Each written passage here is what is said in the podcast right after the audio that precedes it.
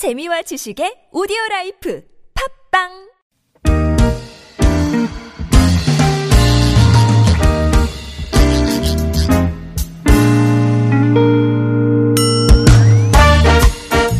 자, 서울 속으로 2부 시작됐습니다. 화요일은 건강 상담으로 함께하는 날입니다.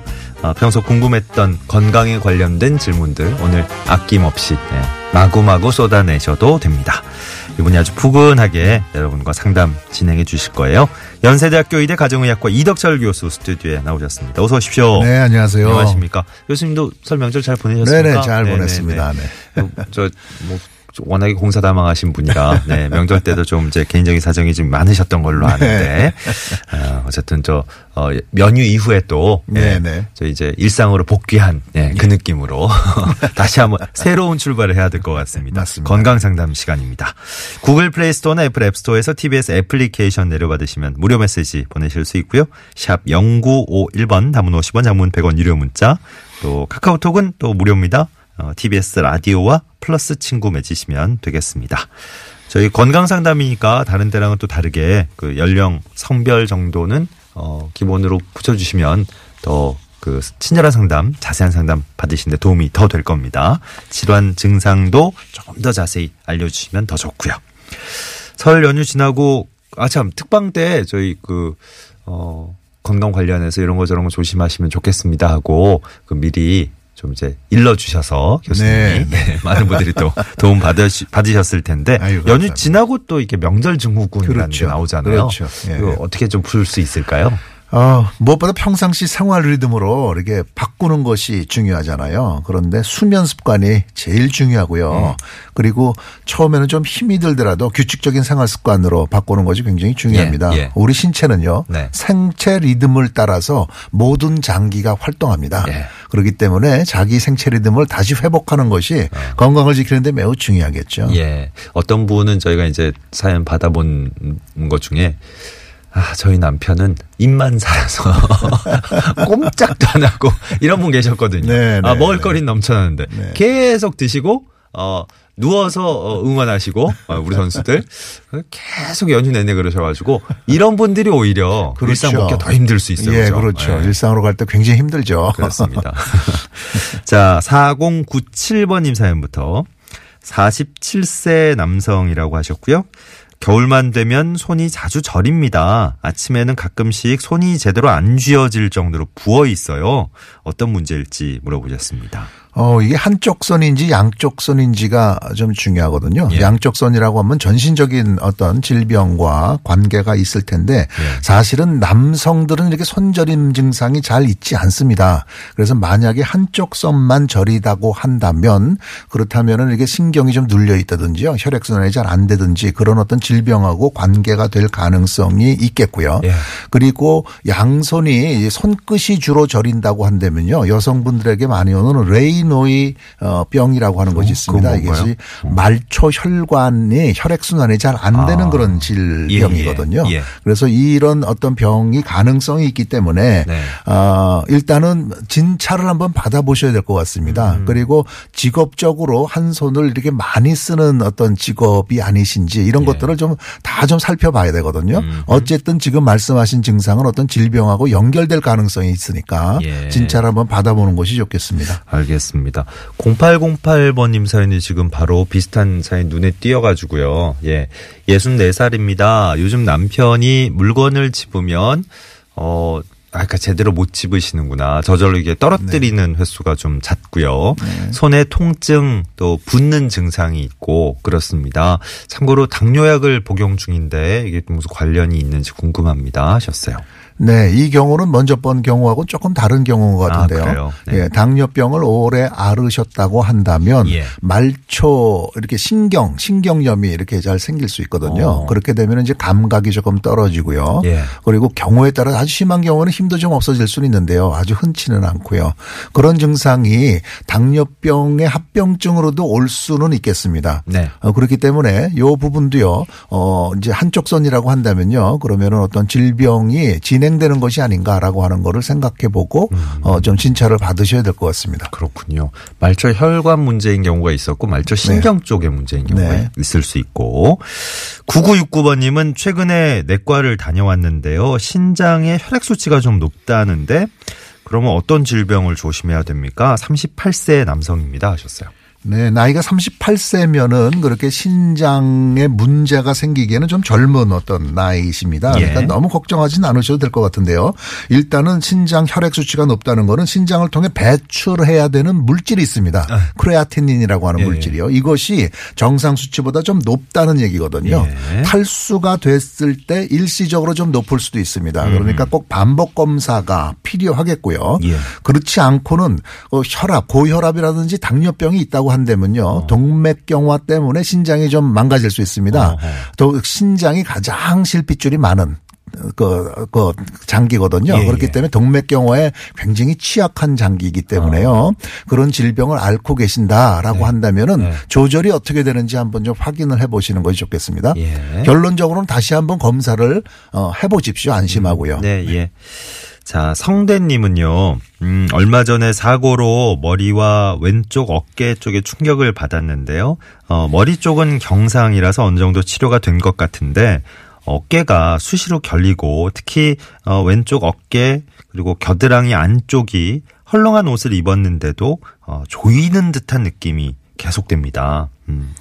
사고 후유증이 좀 있으시군요. 네네. 교통사고가 이렇게 처음에는 잘 모르지만은 나중에 이렇게 해서 음. 맞아요. 어, 이제 불편함을 느끼는 예, 게 예. 꽤 많이 있죠. 예. 그런데 이 경우는 어깨를 둘러싸고 있는 어떤 근육이 있는데요. 네. 이 근육에 좀 손상이 있거나 파열이 있을 때도 어, 이렇게 좀 통증이 있고 아플 수가 있거든요. 어. 특히 밤에 이렇게 많이 아프시다고 한다면요. 예. 그렇게 좀 손상이 있을 수도 있으니까 네네. 정형외과 진료를 좀 받아 받으셔서요. 예. 검사도 한번 받아보시는 것을 추천해 드립니다. 예, 예. 1940번님은, 음, 58세 남성입니다. 지난달 건강검진 때 공복 혈당 수치가 126이 나왔어요. 음, 126? 당뇨라고 하시던데, 의사 선생님이 약은 안 주시고, 식이요법, 운동으로 대신하라고 하시던데, 어, 괜찮은가요? 하셨네요. 네. 어, 공복 혈당 126 이상을 당뇨병이라고 부르죠. 아, 그래요? 그런데 이때 어, 어떤 정이상은요. 이것이 두번 연속해서 나와야 됩니다. 그러니까 이제 어, 다시 한번 검사를 해 보시는 것도 괜찮겠고요. 예. 그리고 꼭 기억하셔야 될 것이 운동이나 식이요법도 치료법입니다. 어허. 약을 먹어야지만 꼭 치료법은 예, 예, 아니고요. 어 그리고 그 3개월 평균 혈당이라고 당화 혈색소가 있거든요. 네. 요거를 측정해 보면은 약을 투여해야 될지 말아야 될지를 더 쉽게 알 수 있습니다. 예. 대개 6.5 이상이면은 약을 투여하는 것이 좋겠고요. 예. 그 전까지는 뭐 운동을 해도 괜찮을 것 같, 같 고요. 음흠. 이런 부분들을 아마 그 의사 선생님이 잘 판단해서 네. 권해드렸을 거라고 생각이 듭니다. 그렇군요. 공복 혈당 수치가 이제 126이 당뇨 판정하는 네. 기준이군요. 네네. 어, 126. 딱 126이 나오셔서 그러니까 좀 예. 어, 여기 기준에 걸리는 거라서 예. 걱정을 하신 모양입니다. 4684번님은 55세 남성이시고요. 오른쪽 볼 위에 깨알 같은 점이 하나 있는데 요거를 손으로 만지작 만지작 거리다 잡아당겼더니 며칠 지나니까 이게 커져가지고 지금은 어, 팥 알갱이만큼 커졌다고 하시네요. 오, 원래는 깨알 같았는데 한번 잡아당겼더니 며칠 뒤에 팥알갱이 정도 크기만큼 커져. 더 이상 커지진 않은 것 같은데, 예, 뭐 혹시 무슨 이상이 있는 건가 싶어서 아. 질문을 하신 것 같습니다. 저도 이 경우가 이렇게 그 얘기 듣고서 어떤 경우인지 좀 궁금한데요. 아, 그래요? 네. 어, 사실은 어떤 피하 출혈이 아닐까 생각을 합니다. 피하 출혈요? 그러니까 이렇게 자꾸 만져서요. 거기가 출혈이 되면은 조금 까맣게 이렇게 보일 수가 있잖아요. 네. 만약에 점이 점이 이렇게 갑자기 커지면서 색깔이 진해진다고 한다면요. 네. 이것이 그, 그 암으로 이렇게 변해질 수가 있습니다. 아, 그런 게 큰, 예, 예. 예, 그, 저, 어쨌든 큰 질병의 하나의 그, 어, 포인트일 수 있다는 그렇죠, 말씀이시죠? 그렇죠. 점이 저절로 그렇게 커졌다고 한다면요. 어. 그런데 며칠 만에 이렇게 큰 이제 파달만큼 크지는 않거든요. 예. 그러니까 이분은 그 가능성은 굉장히 떨어진다고 보이고요. 예, 예. 점에 대해서는 우리가 조심해야 될 건 그겁니다. 이렇게 어, 크기가 커지면서 색깔이 진해지면서 출혈이 있는 경우가 있으면요. 예, 예. 어, 이것이 그, 그, 암으로 이렇게 변화됐다라고 하는 사인일 수가 있으니까요. 예. 꼭 이제 진찰을 받으시고 조직 검사를 한번 한번 해보셔야 됩니다. 그렇군요. 오, 아, 점이 어 어쨌든 어 일종의 신호가 되기도 하는군요. 네. 그렇죠. 이분 이분 그렇죠. 같은 경우에는 이제 그, 예. 그런 경우는 아닌 것 같지만. 네, 그렇게 네. 생각은 안 듭니다. 알겠습니다. 흑색종이 될 수가 있죠. 예, 예. 네. 8004번님, 안녕하세요. 45세 남성입니다. 밤에 잠잘 때요. 코로 들숨은 정상적으로 되지만 날숨이 막혀서 잠에서 깹니다. 보통, 보통 코가 막히면 이게 다, 다 좀 힘들 텐데, 이게 들이쉬시는 거는 괜찮고, 근데 내뱉는 숨이 안 돼서 잠에서 깹니다.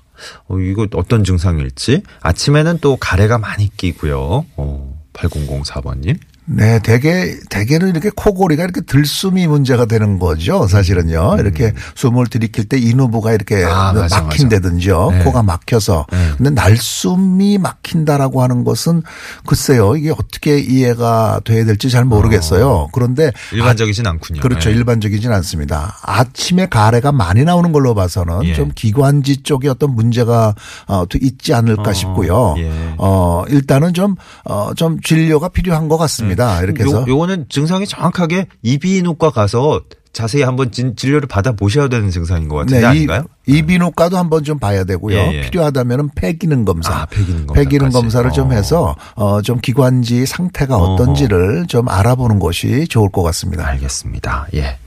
뭐 혹시 들숨 날 숨을 반대로 쓰신 걸 수도 있지만, 근데 어쨌든 예, 일반적인 예, 예. 증상은 아니라고 하셨으니까요. 네.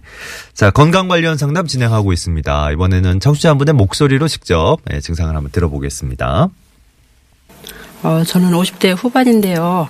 예, 몇년 전에 제가 좀 이렇게 가슴이 쪼인 적이 몇 번 있는데 병원 가서 진찰을 받아봤는데 검사를 해봤는데 이상이 없다고 그랬는데 또 몇 년 괜찮다고 하도 요즘 들어서 가끔 날씨가 추워서 그런지 이렇게, 이렇게 잠잘 때도 가끔 그렇고 평상시에도 갑자기 살살 조여들다가 어떤 때는 막 숨이 그냥 갑자기 탁 막힌다는 느낌? 뭐 그냥 한 1, 2초 몇 초간 갑자기 이렇게 숨이 이렇게 가슴이 막 이렇게 쪼여든다는 느낌 막 어떤 때는 이렇게 숨을 잘 못 쉬겠다 하는 그런 게 긴박감이 들 때도 가끔 있어요. 그게 어떤 게 안 좋아서 그런 현상이 일어나는지 좀 궁금해요.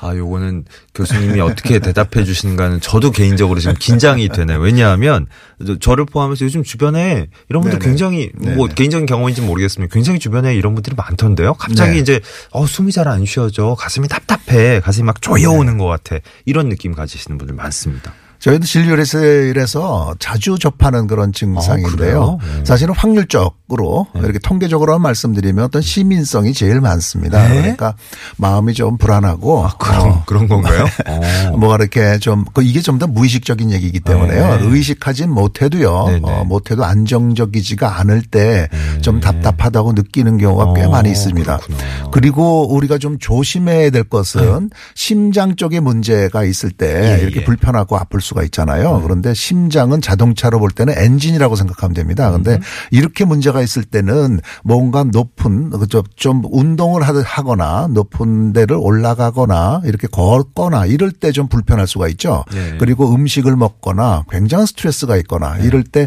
혈액 순환이 잘 안 되기 때문에요. 예. 혈관이 이렇게 막혀 가지고 혈액 순환이 안 되기 때문에 통증이 있는 거거든요. 네. 이때는 짧은 시간에 굉장히 강력한 통증이 오게 됩니다. 아하. 이렇게 좀 숨이 답답할 정도의 어떤 그런 문제는 대부분은 아니고요. 예. 그리고는 이제 좀 굉장히 움직임이 없으신 분들은 혈전 때문에 피떡이죠.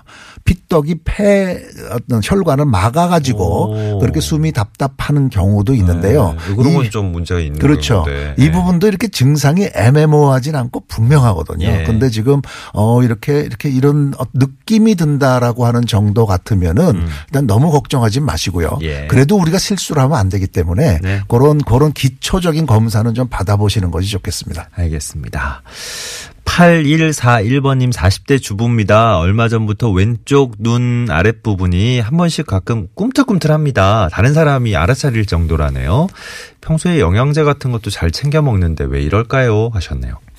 어, 그렇게 이렇게 그 우리 근육이요. 갑자기 이렇게 경련 일어나듯 이렇게 수축이 돼 가지고 그렇게 그렇게 움직임이 있을 음. 예. 수는 있거든요. 예. 대부분은 이런 것들이 어떤 전해질의 이상이 있을 때도 그렇다고 얘기를 하죠. 어. 가장 중요한 건 마그네슘이라든지 칼슘이라든지 예. 이런 부분을 이제 생각을 하는데요. 네. 그런 부분에 이상이 없더라도 우리 몸은 굉장히 정교하게 돼 있기 때문에요. 좀 이렇게 꿈틀거릴 수는 있습니다. 예. 그런데 정말 오해하지 말으셔야 될 것은 어. 이것이 풍 그러니까 뇌졸중의 하나의 사인은 절대 아닙니다. 그러니까 어. 그렇게 해서 걱정해서 이제 병원을 찾아오시는 예, 분들이 많이 예, 계시거든요. 예. 그렇지는 않으시다라고 하는 걸 기억하시면 되겠습니다. 뭐좀 일종의 저 틱 증상 같은 거 이런. 호소하시는 분들 많잖아요. 뭐 그런 것과의 또 연관해서 생각할 수도 있나요? 네, 틱, 틱은요, 틱은 이렇게 몸, 그러니까 얼굴 이렇게 좀 더 크게 움직여지는 거죠. 아, 눈 그래요? 아래만 그렇게 움직여지는 아, 거하고는 조금 어. 다를 것 같습니다. 알겠습니다.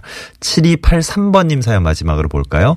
어, 50세 남성인데요. 목을 뒤로 젖히면 양손 끝이 찌릿찌릿합니다. 목을 뒤로 젖히면 아, 손끝이 찌릿찌릿하시다고요? 오, 그게 이어지나요? 어, 어쨌든 어디가 이상이 있어서 이런 건지 궁금해하셨네요. 어, 요거는 요 이분은 양손 끝이 찌릿찌릿한다고 하는 것이 잘 안 맞거든요. 예를 들어서 목 네. 디스크 때문에 예. 신경이 눌려진다고 한다면 음. 서로 다른 방향으로 흘러가고 있기 때문에요. 아. 되게 한쪽 손이 찌릿찌릿한 어허. 것이 맞는데요. 예. 양쪽이 그렇다고 한다면 어 이게 잘 이해는 안 됩니다. 어쨌든 목에 관련된 네. 어떤 목 척추 그 뼈에 이상이 있을 때 신경이 눌려서 그럴 수는 있기 때문에 예, 예. 어, 그 엑스레이 좀 찍어 보시는 것이 좋겠습니다. 알겠습니다. 아, 이게 참 진짜 말씀하신 대로 인체의 신비가 느껴지는 게 다 연결이 돼 있으니까. 네, 아, 네. 저희 지금 따라해 봤잖아요. 교수님 말씀하신 목 뒤로 젖히면 양손 끝이 어, 그럴 수 있겠네. 다 연결이 되니까, 그죠? 어.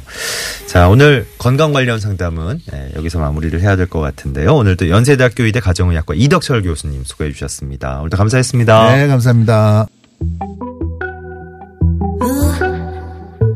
네, 고맙습니다. 평창 동계올림픽 어, 우리 남자 컬링 선수들 예, 사실상 4강 진출은 좀 힘들어졌지만 예, 저희 방송하는 내내 예, 스위스와 접전을 펼치다가 8대 7로 승리를 거뒀군요. 예, 아주 저 끝까지 최선을 다해주는 모습 아 진짜 훌륭한 것 같아요. 예, 오늘도 우리 선수들 뭐 많은 종목에서 또 좋은 경기 펼쳐줄 테니까 열심히 응원을 해봐야 되겠습니다. 2월 20일 화요일에 함께했던 서울 속으로 물러갑니다. 레드벨벳의 배드보이 끝곡으로 남겨드리면서요. 내일 아침 11시 6분에 다시 옵니다. 고맙습니다.